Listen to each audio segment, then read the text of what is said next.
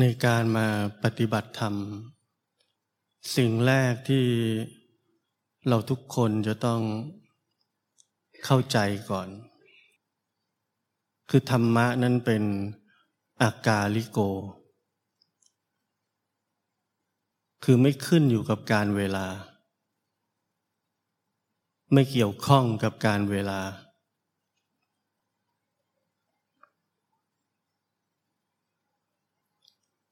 ผมให้เราลองพิจารณาดูชีวิตของเรา ที่เราเรียกตัวเองว่ากำลังปฏิบัติธรรมอยู่ มีขณะไหนของชีวิตเราบ้างที่ไม่เกี่ยวข้องกับการเวลา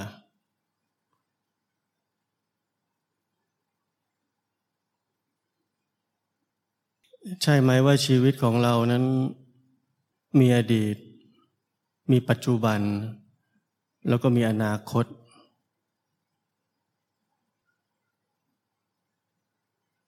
มีสิ่งที่เป็นอยู่ และมีสิ่งที่ควรจะเป็น มีเราคนหนึ่งที่เป็นทุกข์อยู่ แล้ววันหนึ่งเราจะไม่เป็นทุกข์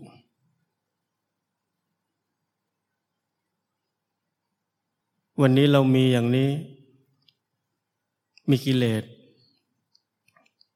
วันหนึ่งจะไม่มี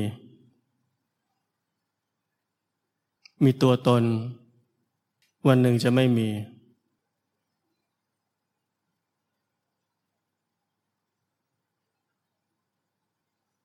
ใช่ไหมว่าเราอยู่ภายใต้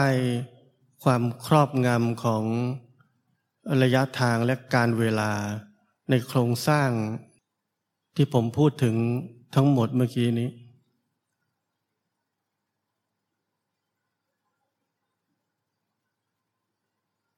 เหล่านี้ทั้งหมดใช่ไหมว่า คือการปฏิบัติธรรมของเรา ผมอยากให้พวกเราพิจารณา ตระหนักให้ชัด ว่าแท้จริงชีวิตของเรานั้นไม่ได้เป็นการปฏิบัติธรรมเลย ถ้าเรายังอยู่ในสถานะของมิจฉาทิฏฐิแบบนี้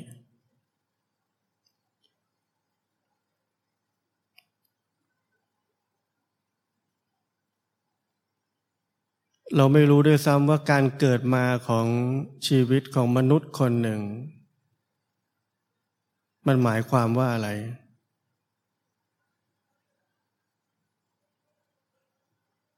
เราคิดแต่ใน ทำนองว่า โอ้เราเกิดมาทุกข์เหลือเกิน แล้วก็ใครจะช่วยเราได้ ที่เราจะพ้นทุกข์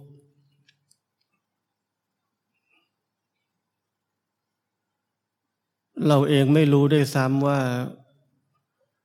วิธีคิดทั้งหมดนี้คือระยะทางและการเวลา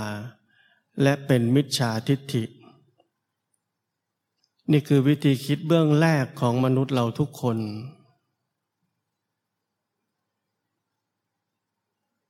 แต่มันไม่ใช่แค่เราคิดคนเดียว คนอื่นก็คิดเหมือนกัน และมีคนหาวิธีการต่างๆ ที่จะพ้นทุกข์ ตั้งแต่สร้างความบันเทิงในโลก จนมาถึงสร้างวิธีปฏิบัติธรรมนำเสนอให้กับบุคคลที่คิดเหมือนเหมือนกัน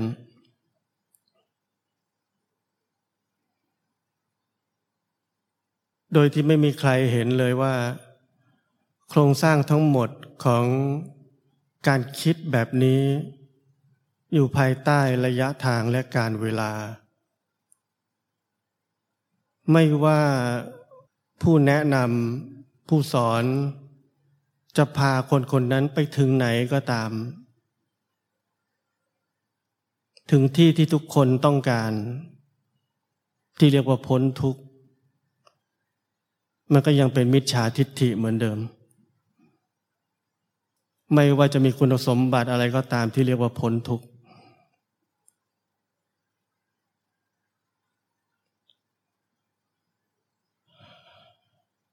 แต่เรานิยมกัน นิยมกันที่จะถามว่า เดี๋ยวนี้เรายังเป็นอย่างนั้นอยู่ไหมเดี๋ยวนี้เรายังมีไอ้นั่นอยู่ไหมเดี๋ยวนี้เรายังกระเทือนไหมเดี๋ยวนี้ตัวตนเราหมดไปหรือยัง เราสนใจแค่ผลลัพธ์ สักอย่างหนึ่งที่กำลังบอกเราว่าตัวเราเองหรืออาจารย์ของเรา ไปถึงไหนแล้ว จบหรือยัง ฟังดูแล้วจะเป็นจบเหมือนกัน แต่จบเหมากกว่า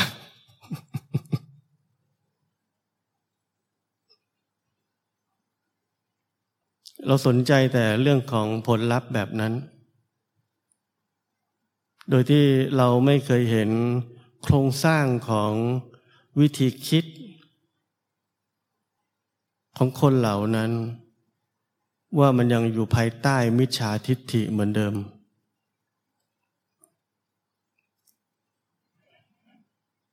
อย่าลืมที่ผมบอกว่าธรรมะเป็นอากาลิโก มันไม่เกี่ยวข้องกับการเวลา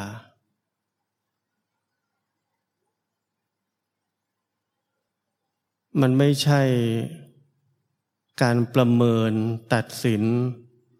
โดยใช้ผลลัพธ์เป็นตัวตั้ง เป็นตัวหลัก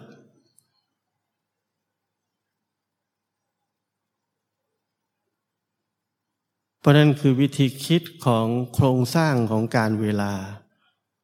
และอัตตา ที่เป็นผู้ได้รับผลลัพธ์เหล่านั้น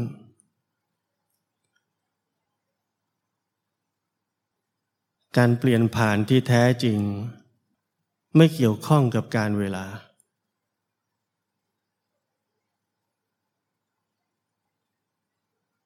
ขณะของชีวิตที่ไปพ้นจากการเวลา นั่นคือการเปลี่ยนผ่านอย่างฉับพลัน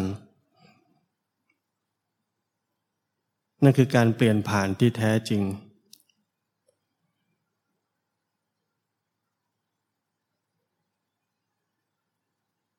ในทางคำสอนที่เราเคยได้ยิน ได้ฟังมาตลอด คือคำว่าปัจจุบัน ปัจจุบันที่ไม่ใช่เวลา ปัจจุบันนี้หมายถึงความสามารถในการเป็นอยู่อย่างสมบูรณ์ที่สุด กับขณะนี้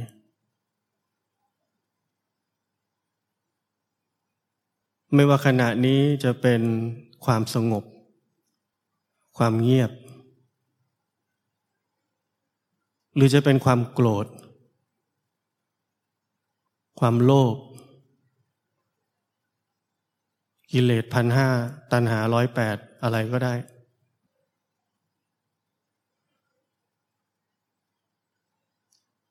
ปัจจุบันคือชีวิตที่มีความเป็นอยู่อย่างสมบูรณ์กับสิ่งเหล่านั้นที่กำลังเกิดขึ้นในขณะนี้ทั้งหมด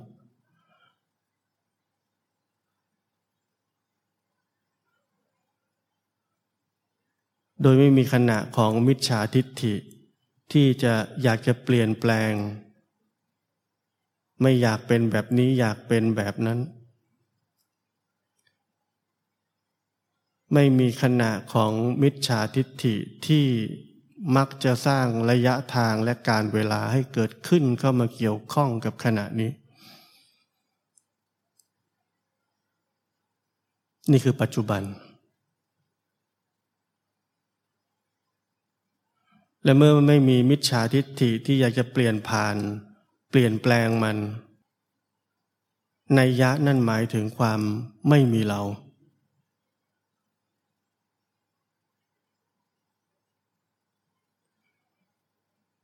แล้วเราเคยได้ยิน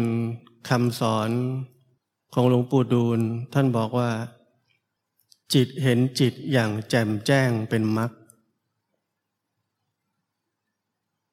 การเป็นอยู่อย่างสมบูรณ์กับทุกสิ่งทุกอย่างที่กำลังเกิดขึ้นในขณะนี้ โดยไม่มีมิจฉาทิฏฐิเข้ามาแทรกแซงที่จะสร้างระยะทางและการเวลา นี่คือกระบวนการ ของจิตเห็นจิตอย่างแจ่มแจ้ง ตัวมันเองจะเห็นตัวมันเองอย่างแจ่มแจ้ง และนี่คือมรรค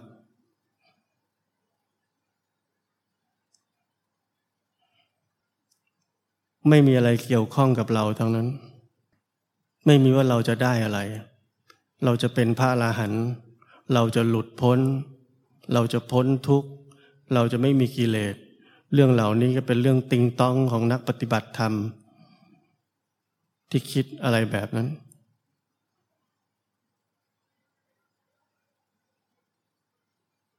และความที่มันเป็นมันอย่างสมบูรณ์ที่สุด นั่นคือความเปลี่ยนแปลงอย่างถึงลากถึงโคน นั่นคือการเชื่อมต่อกับพลังอันยิ่งใหญ่ใน จักรวาลนนี้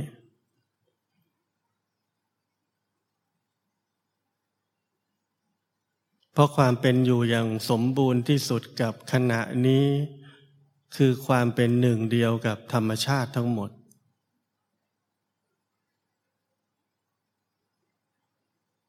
และนี่คือความบริสุทธิ์สูงสุดของชีวิตของมนุษย์คนหนึ่งที่จะเป็นได้ ความบริสุทธิ์ไม่ใช่แบบที่พวกเราคิดกันในทางศาสนา ความบริสุทธิ์คืออิสรภาพ อิสรภาพที่ไม่มีการแทรกแซงจากมิจฉาทิฏฐิของเราต่อชีวิตนี้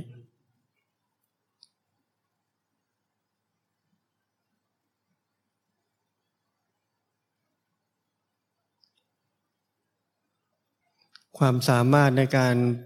เป็นหนึ่งเดียวกับแต่ละขณะของชีวิต คือขณะของอากาลิโก เพราะนั้นเมื่อเราสามารถจะเป็นอยู่อย่างสมบูรณ์และเป็นหนึ่งเดียวกับแต่ละขณะของชีวิต นั่นคือขณะที่เราได้ปฏิบัติธรรม นั่นคือขณะของชีวิตที่เป็นธรรม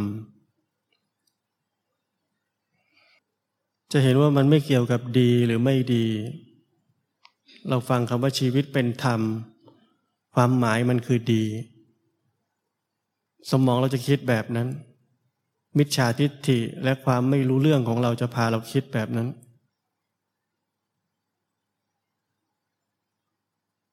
มันถ้าเราไม่เข้าใจคำว่าธรรมะคืออากาลิโก เราจะถูกหลอก ด้วยของคู่ทั้งหลายในโลกนี้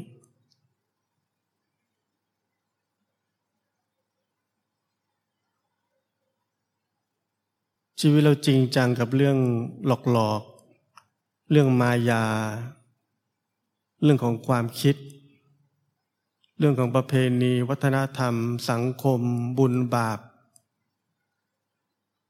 นรกสวรรค์ วันวันเรานั่งพูดแต่เรื่องไม่เป็นเรื่องแบบนี้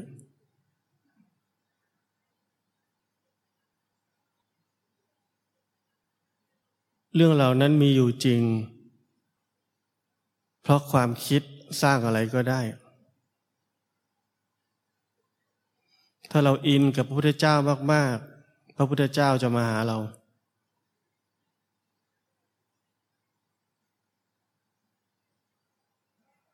ความคิด อารมณ์ ความรู้สึก สิ่งเหล่านี้สร้างสรรค์อะไรก็ได้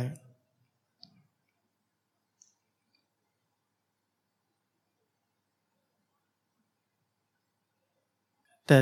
พลังแห่งการสร้างสรรค์สูงสุด คือสิ่งที่เราเรียกว่านิพพาน คือธรรมชาติที่ไม่มีจุดเริ่มต้น และไม่มีจุดสิ้นสุด ไม่ขึ้นอยู่กับการเวลา เราทุกคนมาจากที่นั่น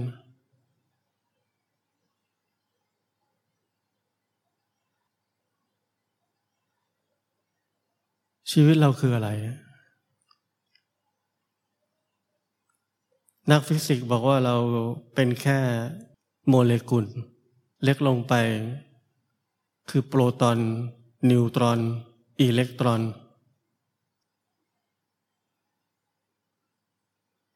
เราเป็นแค่การก่อขึ้นมาจากสสารและพลังงาน วิวัฒนาการก่อเป็นรูปขึ้นมาจนเป็นมนุษย์จนทุกวันนี้ด้วยการลังสรรค์ของธรรมชาติ สร้าง รูปนามขันห้านี้ขึ้นมา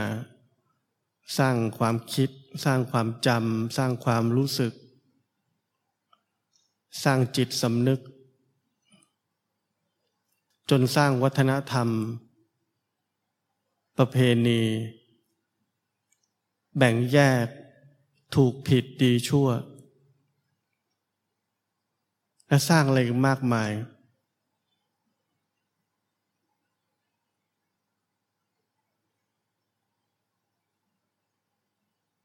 ถ้าเรายังไม่แจ่มแจ้งกับ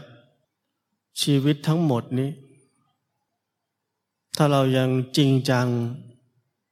ไอ้นี่ดี ไอ้นี่เลว ไอ้นี่แย่มาก ๆ เลย คนนี้ดีมาก ๆ เลย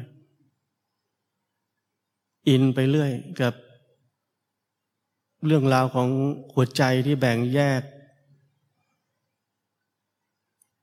นั่นแปลว่าเราไม่รู้จักชีวิตเลย เราใช้ชีวิต ภายใต้การชี้นำของมิจฉาทิฏฐิ ด้วยหัวใจที่แบ่งแยกเราใช้ชีวิตอย่างตื้นเขินตลอดชีวิต จริงจังมาก คนในโลกนี้เป็นแบบนี้ จริงจังมาก กับอารมณ์ความรู้สึกต่าง ๆ ที่เกิดขึ้นในชีวิต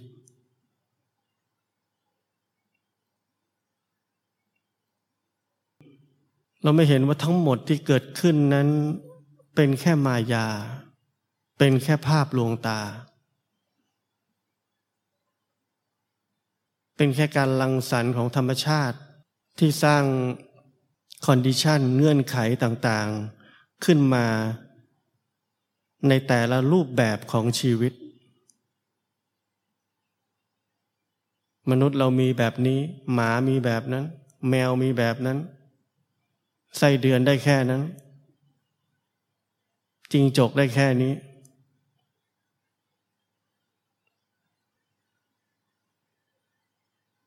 ส่วนมนุษย์ก็มีศักยภาพแบบนี้ หลอกคนอื่นเก่ง หลอกตัวเองเก่ง ฉลาดน้อย แต่นึกว่าตัวเองฉลาด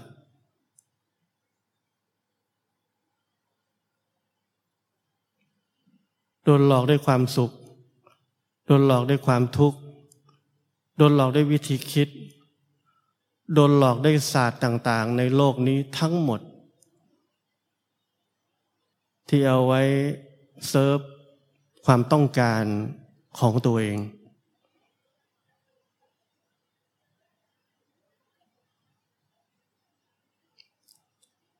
ถ้าเรามองโลกนี้เป็นของจริงจังทั้งหมด นั่นแปลว่าเราไม่แจ่มแจ้ง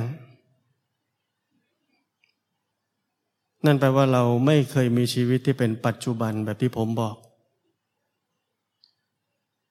ถ้าเราเลือกข้าง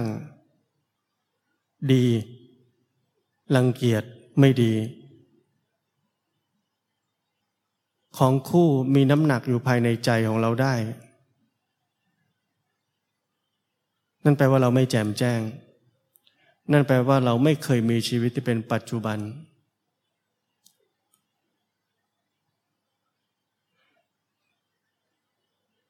ปัจจุบันที่เราเป็นเป็นแค่ดีในใจเราเฉยๆว่าเราอยู่กับปัจจุบันนี่ดี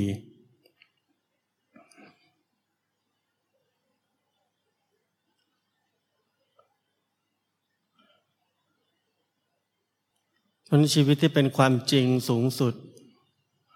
คือชีวิตที่ของคู่ ไม่สามารถจะมีน้ำหนักเข้ามาภายในจิตใจได้อีกต่อไป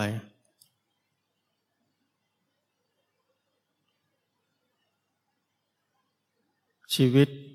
จึงมีความสามารถที่จะเลื่อนไหล ไปตามธรรมชาติ ด้วยความมีอิสรภาพสูงสุด ไร้ขีดจำกัดของมิจฉาทิฏฐิในเชิงของคู่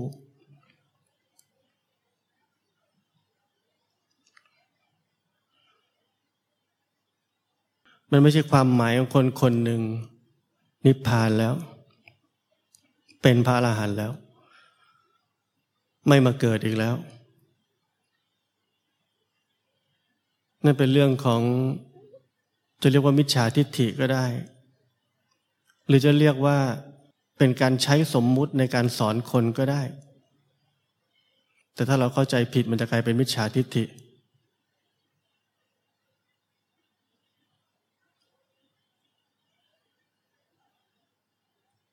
แต่มันเป็นแค่การที่สิ่งมีชีวิตนี้ ถูกปลดปล่อยจากมิจฉาทิฏฐิ และมีอิสรภาพ ตามธรรมชาติที่มันเป็นแค่นั้น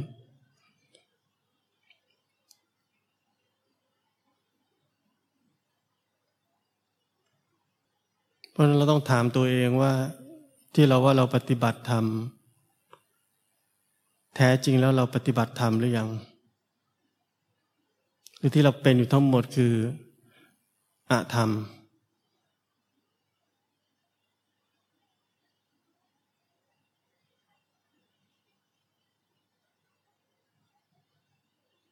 ความเป็นหนึ่งเดียวกับขณะนี้ คือความไม่ขัดแย้ง เมื่อไม่ขัดแย้ง จะไม่มีระยะทางและการเวลา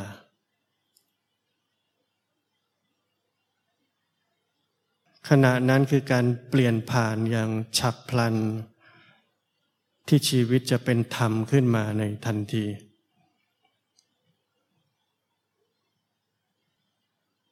การปฏิบัติธรรมจึงไม่ใช่ความคิดที่เราคิดว่าจะพัฒนาเป็นลำดับอย่างค่อยเป็นค่อยไป ทั้งหมดนั้นคือเรื่องของมิจฉาทิฏฐิ